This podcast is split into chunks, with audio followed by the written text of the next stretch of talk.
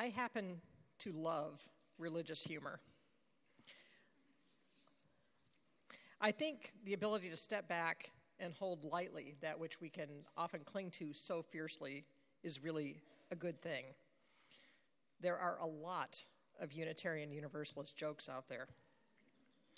And I think they're funny, in part because they contain a tiny grain of truth about who we are, or maybe about who we think we are.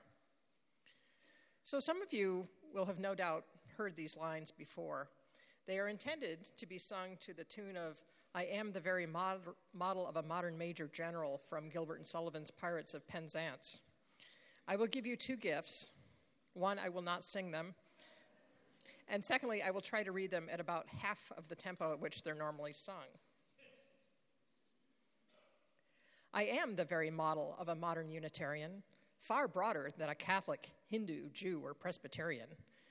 I know the world's religions and can trace their roots historical, from Moses up to Channing, all in order categorical. I'm very well acquainted, too, with theories theological. On existential questions, I am always wholly logical.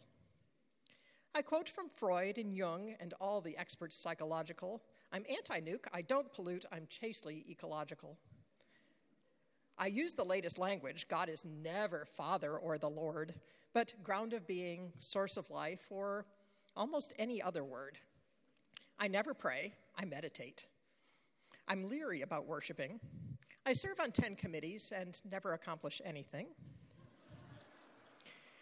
I give to worthy causes and I drive a gas conserving car.